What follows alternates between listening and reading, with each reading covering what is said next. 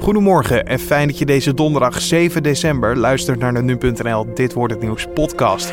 Mijn naam is Carne van de Brink en ik zal je in een klein kwartier bijpraten over het nieuws van nu, de zaken die verder deze dag te gebeuren staan. En we hebben een mediaoverzicht voor je vandaag. Zometeen aandacht voor een mijlpaal voor de zwemles. En Trump erkent Jeruzalem als hoofdstad. Maar eerst het belangrijkste nieuws van dit moment. Feyenoord heeft woensdagavond zijn laatste groepswedstrijd in de Champions League gewonnen. De Rotterdammers waren in de Kuip met 2-1 te sterk van Napoli. Met de winst voorkwam Feyenoord dat het als twintigste club ooit puntloos bleef in de groepsfase. Al eindigt de ploeg van trainer Giovanni van Bronckhorst met drie punten wel onderaan in groep F. De gezamenlijke luchtmachtoefeningen van Zuid-Korea en de Verenigde Staten hebben woede gewekt van het regime in Pyongyang.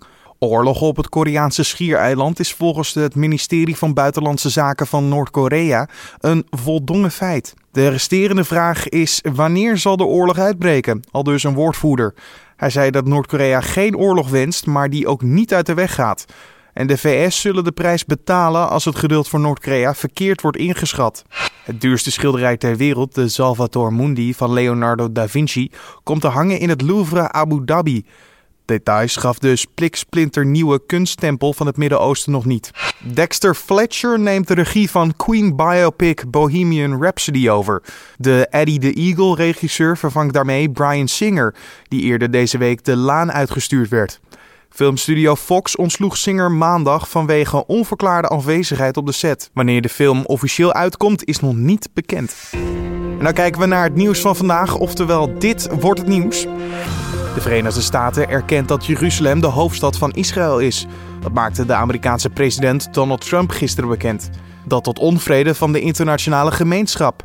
Aan de telefoon hoogleraar internationale betrekkingen van de Universiteit Amsterdam, Paul Aarts. Collega Julian Dom sprak onder andere met de heer Aarts over de stap die nu is genomen door Donald Trump. Dat het mogelijk niet heel veel goeds betekent voor de twee-staten-oplossing. Nou, ik moet zeggen, dan drukt u het nogal uh, bescheiden uit. Dit is natuurlijk rampzalig uh, voor de vooruitzichten op inderdaad wat nog steeds genoemd wordt een twee-staten-oplossing die oplossing uh, die was al heel ver weg. Uh, nu is het denk ik helemaal uit het zicht. Helemaal van de tafel? Ik denk het wel. Als je dit uh, even op zijn merites beoordeelt, dan zie je dus dat, dat Trump hier volledig het internationaal recht opzij zet. in strijd met wat eigenlijk de hele wereld vindt, mm -hmm. behalve hij en Israël. Het is ook um, politiek een desastreuze stap, omdat natuurlijk uh, het vredesproces, voor zover er nog sprake van was, dat was al comateus om het zo maar te zeggen. Ja. Maar er was toch wel af en toe een kleine kans op een soort hervatting van gesprekken tussen uh, de belangrijkste partijen. Nou, dat is nu inderdaad, denk ik, voorlopig volledig van de tafel. Maar er is een derde facet naast dat juridische en dat politieke, en dat is misschien wel belangrijker voor de nabije toekomst, dat is dat het ook een hele gevaarlijke stap is. Waarom dat? Die Trump hier uh, gezet heeft. Nou, wat we nu al weten is dat er uh, grootschalige protesten gaan uitbreken. Sowieso op de Westbank en waarschijnlijk in de Gazastrook, maar waarschijnlijk ook in andere delen van de islamitische wereld. En dat protest zal waarschijnlijk aanvankelijk nog wel vreedzaam zijn. Maar de kwestie Jeruzalem uh, ligt emotioneel zo uh, uh, gevaarlijk. dat waarschijnlijk deze protesten ook wel eens een gewelddadige vorm kunnen gaan aannemen. En hebben we het dan ook over een situatie die grensoverstijgend is met buurlanden erbij betrokken? Nou, dat, dat, dat zou ik niet durven zeggen meteen. maar ik denk dat er um, bijvoorbeeld daar waar. Um, uh, vestigingen zijn van Amerikaanse uh, uh, consulaten, ambassades, militaire vestigingen. Dat dat personeel wel eens heel veel risico gaat lopen. Meer dan de afgelopen jaren het geval is geweest. Ja, waarom, de VS heeft zich lange tijd afzijdig gehouden. Waarom dan nu toch dit besluit van Donald Trump? Nou, we weten dat uh, Trump uh, met uh, Netanyahu een zeer nauwe band heeft. En die loopt deels via zijn schoonzoon Jared Kushner. En die Jared Kushner is met een speciaal onderhandelingsteam al een aantal maanden in het geheim bezig om te, tot, om te komen tot wat wordt genoemd de final deal. Mm -hmm. waar de meeste Palestijnen weinig vertrouwen in hebben wat, wat daar het resultaat van zou kunnen zijn. Dus die Trump is eigenlijk een beetje op sleeptouw genomen door zijn schoonzoon. En uh, ja, dit is de finale stap in dat uh, proces. En de final deal, wat wordt daar dan mee uh, bedoeld? De erkenning van Jeruzalem? Of? Nou, daar is, voor zover wij weten, via Jared Kushner, die trouwens daar niet al te veel over zegt, maar wat hij erover gezegd heeft, en dat moet je een beetje tussen de regels doorlezen, is dat er waarschijnlijk een plan in de maak is, of misschien moeten we nu zeggen in de maak was, want dat is natuurlijk nu echt uh, niet meer aan de orde uh, vanwege dit besluit over Jeruzalem, dat er een soort Palestijnse enclaves uh, soevereiniteit zouden krijgen op de Westbank. Um, een beetje zoals um, voorheen in Zuid-Afrika de Bantoestands de hele tijd bestaan hebben. En dat de Palestijnen uh, daarmee akkoord zouden moeten gaan en daarvoor een enorme financiële vergoeding zouden krijgen. Dus de Palestijnen zouden als het ware omgekocht worden mm -hmm. om zich neer te leggen bij een soort mini-staat die mijlen ver afstaat van de door veel mensen toch wel gekoesterde uh, twee-staten-oplossing. Als, als ik u goed begrijp, Amerika die zegt nu, nou, Jeruzalem is de hoofdstad. Israël vindt dat zelf ook. De rest van de wereld is het daar niet mee eens. Ja, kunnen wij er met z'n allen niet iets tegen doen nog, als het ware? Kunnen wij deze stap tegenhouden? Ik denk het niet. Dit is natuurlijk een soevereine beslissing van, uh, van Trump. Ik weet trouwens niet hoe er gereageerd wordt in, uh, in het Pentagon of op het ministerie van Buitenlandse Zaken of bij de veiligheidsdiensten van, uh, van de Verenigde Staten. Mm -hmm. Het kan ook best zijn dat het, dat het door Trump alleen genomen is, dit besluit, zoals hij wel vaker rare beslissingen neemt. Ik denk dat de wereld natuurlijk wel zijn stem moet laten horen. Ik hoop ook dat de Nederlandse regering dat heel expliciet gaat doen. Uh, maar uh, veel eraan doen behalve luid protesteren, dat kan niet, denk ik. Dit is, is een, een soevereine beslissing van, uh, ja, van de president van de Verenigde Staten. Um, maar um, waar ik er straks op wees, um, de risico's voor de veiligheid, zeker van Amerikaanse burgers en militair personeel in het buitenland, dat gaat spelen de komende tijd. Dus we krijgen ongetwijfeld uh, serieuze kwesties, gewelddadige aanvallen. Dus dan gaat het spelen voor iedereen. Ja. En dan kunnen we wel zeggen, we gaan dit negeren. Maar als dit aan de orde komt, dan is negeren natuurlijk helemaal geen optie meer. Dan, dan hebben veel meer mensen daarmee te maken. Ja, we hebben het hier gewoon over mensenlevens die radicaal uh, ja, in, in het geding zijn, in, in het veiligheids... Uh... Ja, ik, ik, ik breng, misschien is dat interessant, ik breng heel even in herinnering wat um, in, uh, uh, laten we zeggen, een jaar of 10, 15 geleden heeft uh, Osama Bin Laden een uh, serie van drie eisen geformuleerd toen dat tijd. De belangrijkste eis was um, het opheffen van de Israëlische soevereiniteit op de moslimgedeeltes van Jeruzalem. Dat was een van zijn belangrijkste eisen. Uh, nou, we weten wat, uh, wat hij op zijn geweten heeft. Um, dit zal een inspiratiebron zijn of kunnen zijn voor veel mensen die nog steeds geloven dat uh, Osama Bin Laden bij het rechte eind had om, om daaraan gevolg te geven en vervolgens acties te ondernemen om, om te frustreren wat dus nu besloten is. Paul Aarts was dat, hoogleraar internationale betrekkingen bij de Universiteit van Amsterdam.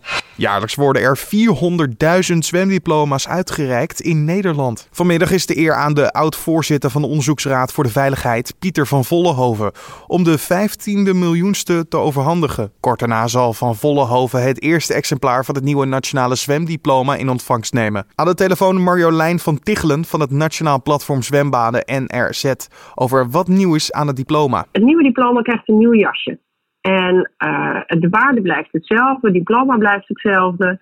Maar wij vonden het wel eens tijd om het diploma een nieuw uiterlijk te geven. Er verandert wel iets aan de exameneisen, dus bij het uh, afzwemmen. Mm-hmm. Uh, om de paar jaar kijken wij of de huidige eindexameneisen, zeg maar, de eisen voor het zwemdiploma, nog passen bij wat wij willen van kinderen. Dus dan doen wij een rondje zeg maar, langs alle zwemlesaanbieders en dan kijken we, past het nog wat we nu doen? Er is ook nieuw wetenschappelijk onderzoek, daar kijken we naar. En om de paar jaar uh, doen wij een kwaliteitsverbetering. En die gaat ook per 1 januari in. Dus dat gaat hand in hand samen met het nieuwe uiterlijk van het nieuwe diploma.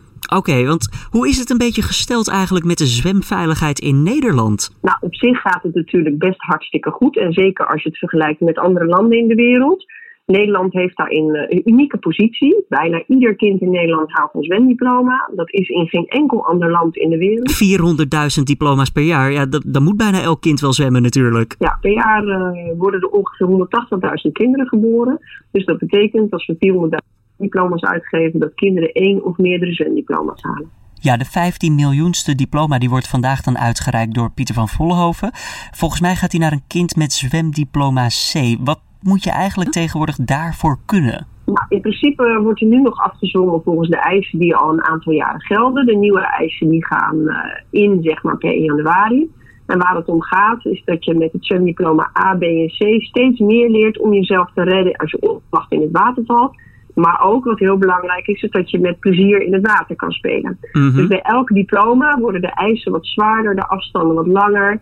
Um, om zo te trainen dat je in alle omstandigheden in het water uh, kan redden. En liggen er nog ergens uitdagingen uh, voor het zwemmen in Nederland? Liggen er nog punten waar we echt naar moeten kijken als land? Er liggen altijd uitdagingen. Helaas uh, hebben we nog steeds te maken met verdrinkingsgevallen. Ons maatschappelijk doel als organisatie is om iedereen in Nederland zwemveilig te krijgen. Dus dat is 100% zwemveiligheid. Uh, dat lijkt een uh, ideaal beeld, maar wij zitten best wel heel goed in Nederland. Maar het kan altijd beter. Elke verdrinking is er één te veel. Dus onze uitdaging is zeker is dat ieder kind in Nederland het zwemdiploma C haalt. En zo voldoet aan de nationale normen zwemveiligheid. Want stel je voor, met C, je valt een keer in het water, in een kanaal of uh, je komt in zee terecht. Dan met C zou je jezelf goed moeten kunnen redden. Nou, in de, in de nieuwe nationale normen zwemveiligheid, die we vanaf 1 januari gaan hanteren uh, koppelen wij niveaus van zwemvaardigheid aan uh, de diploma's. Dus met A uh, heb je dan de vaardigheden om je te redden in een zwembad zonder attracties. Dus dan moet je denken aan zonder glijbanen, zonder wildwater, stromen, stromingen. Bij B kan je leer de vaardigheden voor een zwembad met attracties, dus met wildwaterbanen, met glijbanen. Mm -hmm. En bij C kan je ook in zo'n zwembad met attracties en in open water zonder stroming, behalve de zee voor ons is de zee wel iets heel bijzonders. Dat is natuurlijk een natuurfenomeen, is dat. Met ja. allerlei elementen die bijna niet te beheersen zijn. Dus dat is wel echt een speciale categorie. En op het moment dat je kanalen hebt of vaarten met stroming, ja, daar gebeurt ook zoveel. Dat is dan maar de vraag of uh, hoe geoefend je ook bent, of je daarin kan redden. Dus we hebben duidelijk gezegd, C, daar leer je de vaardigheden voor een zwembad met attracties en voor open water zonder stroming, dus recreatieplassen en niet specifiek voor de zee. Je hoorde Marjolein van Tichelen van het Nationaal Platform Zwembaden NRZ. En daar kijken we naar wat er verder vandaag nog gaat gebeuren. De Catalaanse separatistenorganisatie hebben hun aanhangers opgeroepen tot komen te protesteren in Brussel. Onder het motto Europa wordt wakker, help Catalonië. Er zijn vijf vliegtuigen en tientallen bussen gecharterd om deelnemers naar België te brengen. In Barcelona krijgen beide bewegingen tienduizenden betogers op de been. De afgezette Catalaanse premier Carlos Puigdemont verblijft nog altijd in Brussel met vier van zijn collega's.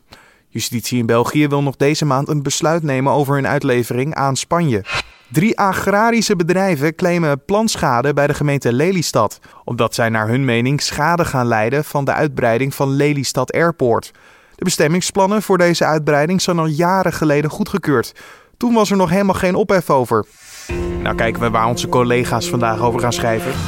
De protesterende basisschoolleraren van de actiegroep Po in Actie beginnen een eigen vakbond. Po in Actie wil zelf stakingen kunnen uitroepen en zorgen dat leerkrachten beter worden vertegenwoordigd bij naderende CAO-onderhandelingen. Dat schrijft de Volkskrant. De actiegroep wist dit jaar in korte tijd tienduizenden collega's te mobiliseren. Onder andere voor landelijke acties tegen de hoge werkdruk en lagere salarissen in basisonderwijs. En ze willen nu meepraten over de extra miljoenen die het kabinet beschikbaar heeft gesteld. Zonder ons had het er niet gelegen, zegt Po in actie-oprichter Thijs Rovers. Een wetsvoorstel voor een appverbod voor fietsers zal volgend jaar aan de Tweede Kamer worden gepresenteerd door minister Cora van Nieuwenhuizen. Dat verbod kan vanaf 2019 ingaan. Al dus de minister die er een groot maatschappelijk en politiek draagvlak voor ziet. Dat meldt het AD. Uit peilingen bleek eerder dit jaar dat driekwart van de Nederlanders voorstander is van de ban op het actief bedienen van de telefoon op de fiets. Uit een nieuw onderzoek blijkt echter dat appen op de fiets nauwelijks ongevallen veroorzaakt. Muziek luisteren, eventueel met een koptelefoon op, is gevaarlijker. En dan nog even het weer. De dag begint droog, maar in de loop van de dag trekt van het westen naar het oosten en het regengebied over het land. Het wordt 7 tot 10 graden. Verder trekt de wind aan tot stormachtig aan zee. Later in de middag en in de avond wordt het weer rustiger. En dan nog dit. Acteur Ryan Reynolds neemt een bijzondere gele cultfiguur op zich. Hij heeft voor de rol van Detective Pikachu getekend in de gelijknamige Pokémon-film. Dat melden Amerikaanse media. De Canadese acteur gaat volgens de Hollywood Reporter aan de gang met een motion capture techniek. Een techniek waarbij gezichtsuitdrukkingen van een acteur digitaal worden overgezet naar het figuur dat ze spelen. De detective is immers geen mens, maar een Pokémon. Dit was dan de Dit wordt het nieuws podcast voor deze donderdag 7 december. De Dit wordt het nieuws podcast is elke maandag tot en met vrijdag te vinden op nu.nl om 6 uur ochtends. Laat ik een recensie achter via de iTunes pagina van Dit wordt het nieuws. Daar kan je een cijfer achterlaten van 1 tot en met 5 en schrijf tegelijk ook bij wat je van de podcast vindt. Wij zijn met elke reactie al blij namelijk. We wensen je een mooie dag en tot morgen.